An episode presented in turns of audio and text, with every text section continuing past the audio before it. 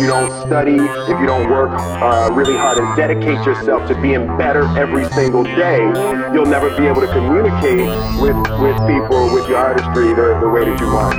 Now, if you know what you're worth, now go out and get what you're worth. But you gotta be willing to take the hits and not pointing fingers saying you ain't where you wanna be because of him or her or anybody. Right? You just decide what it's to be, who you're to be, how you're to do it. Just decide.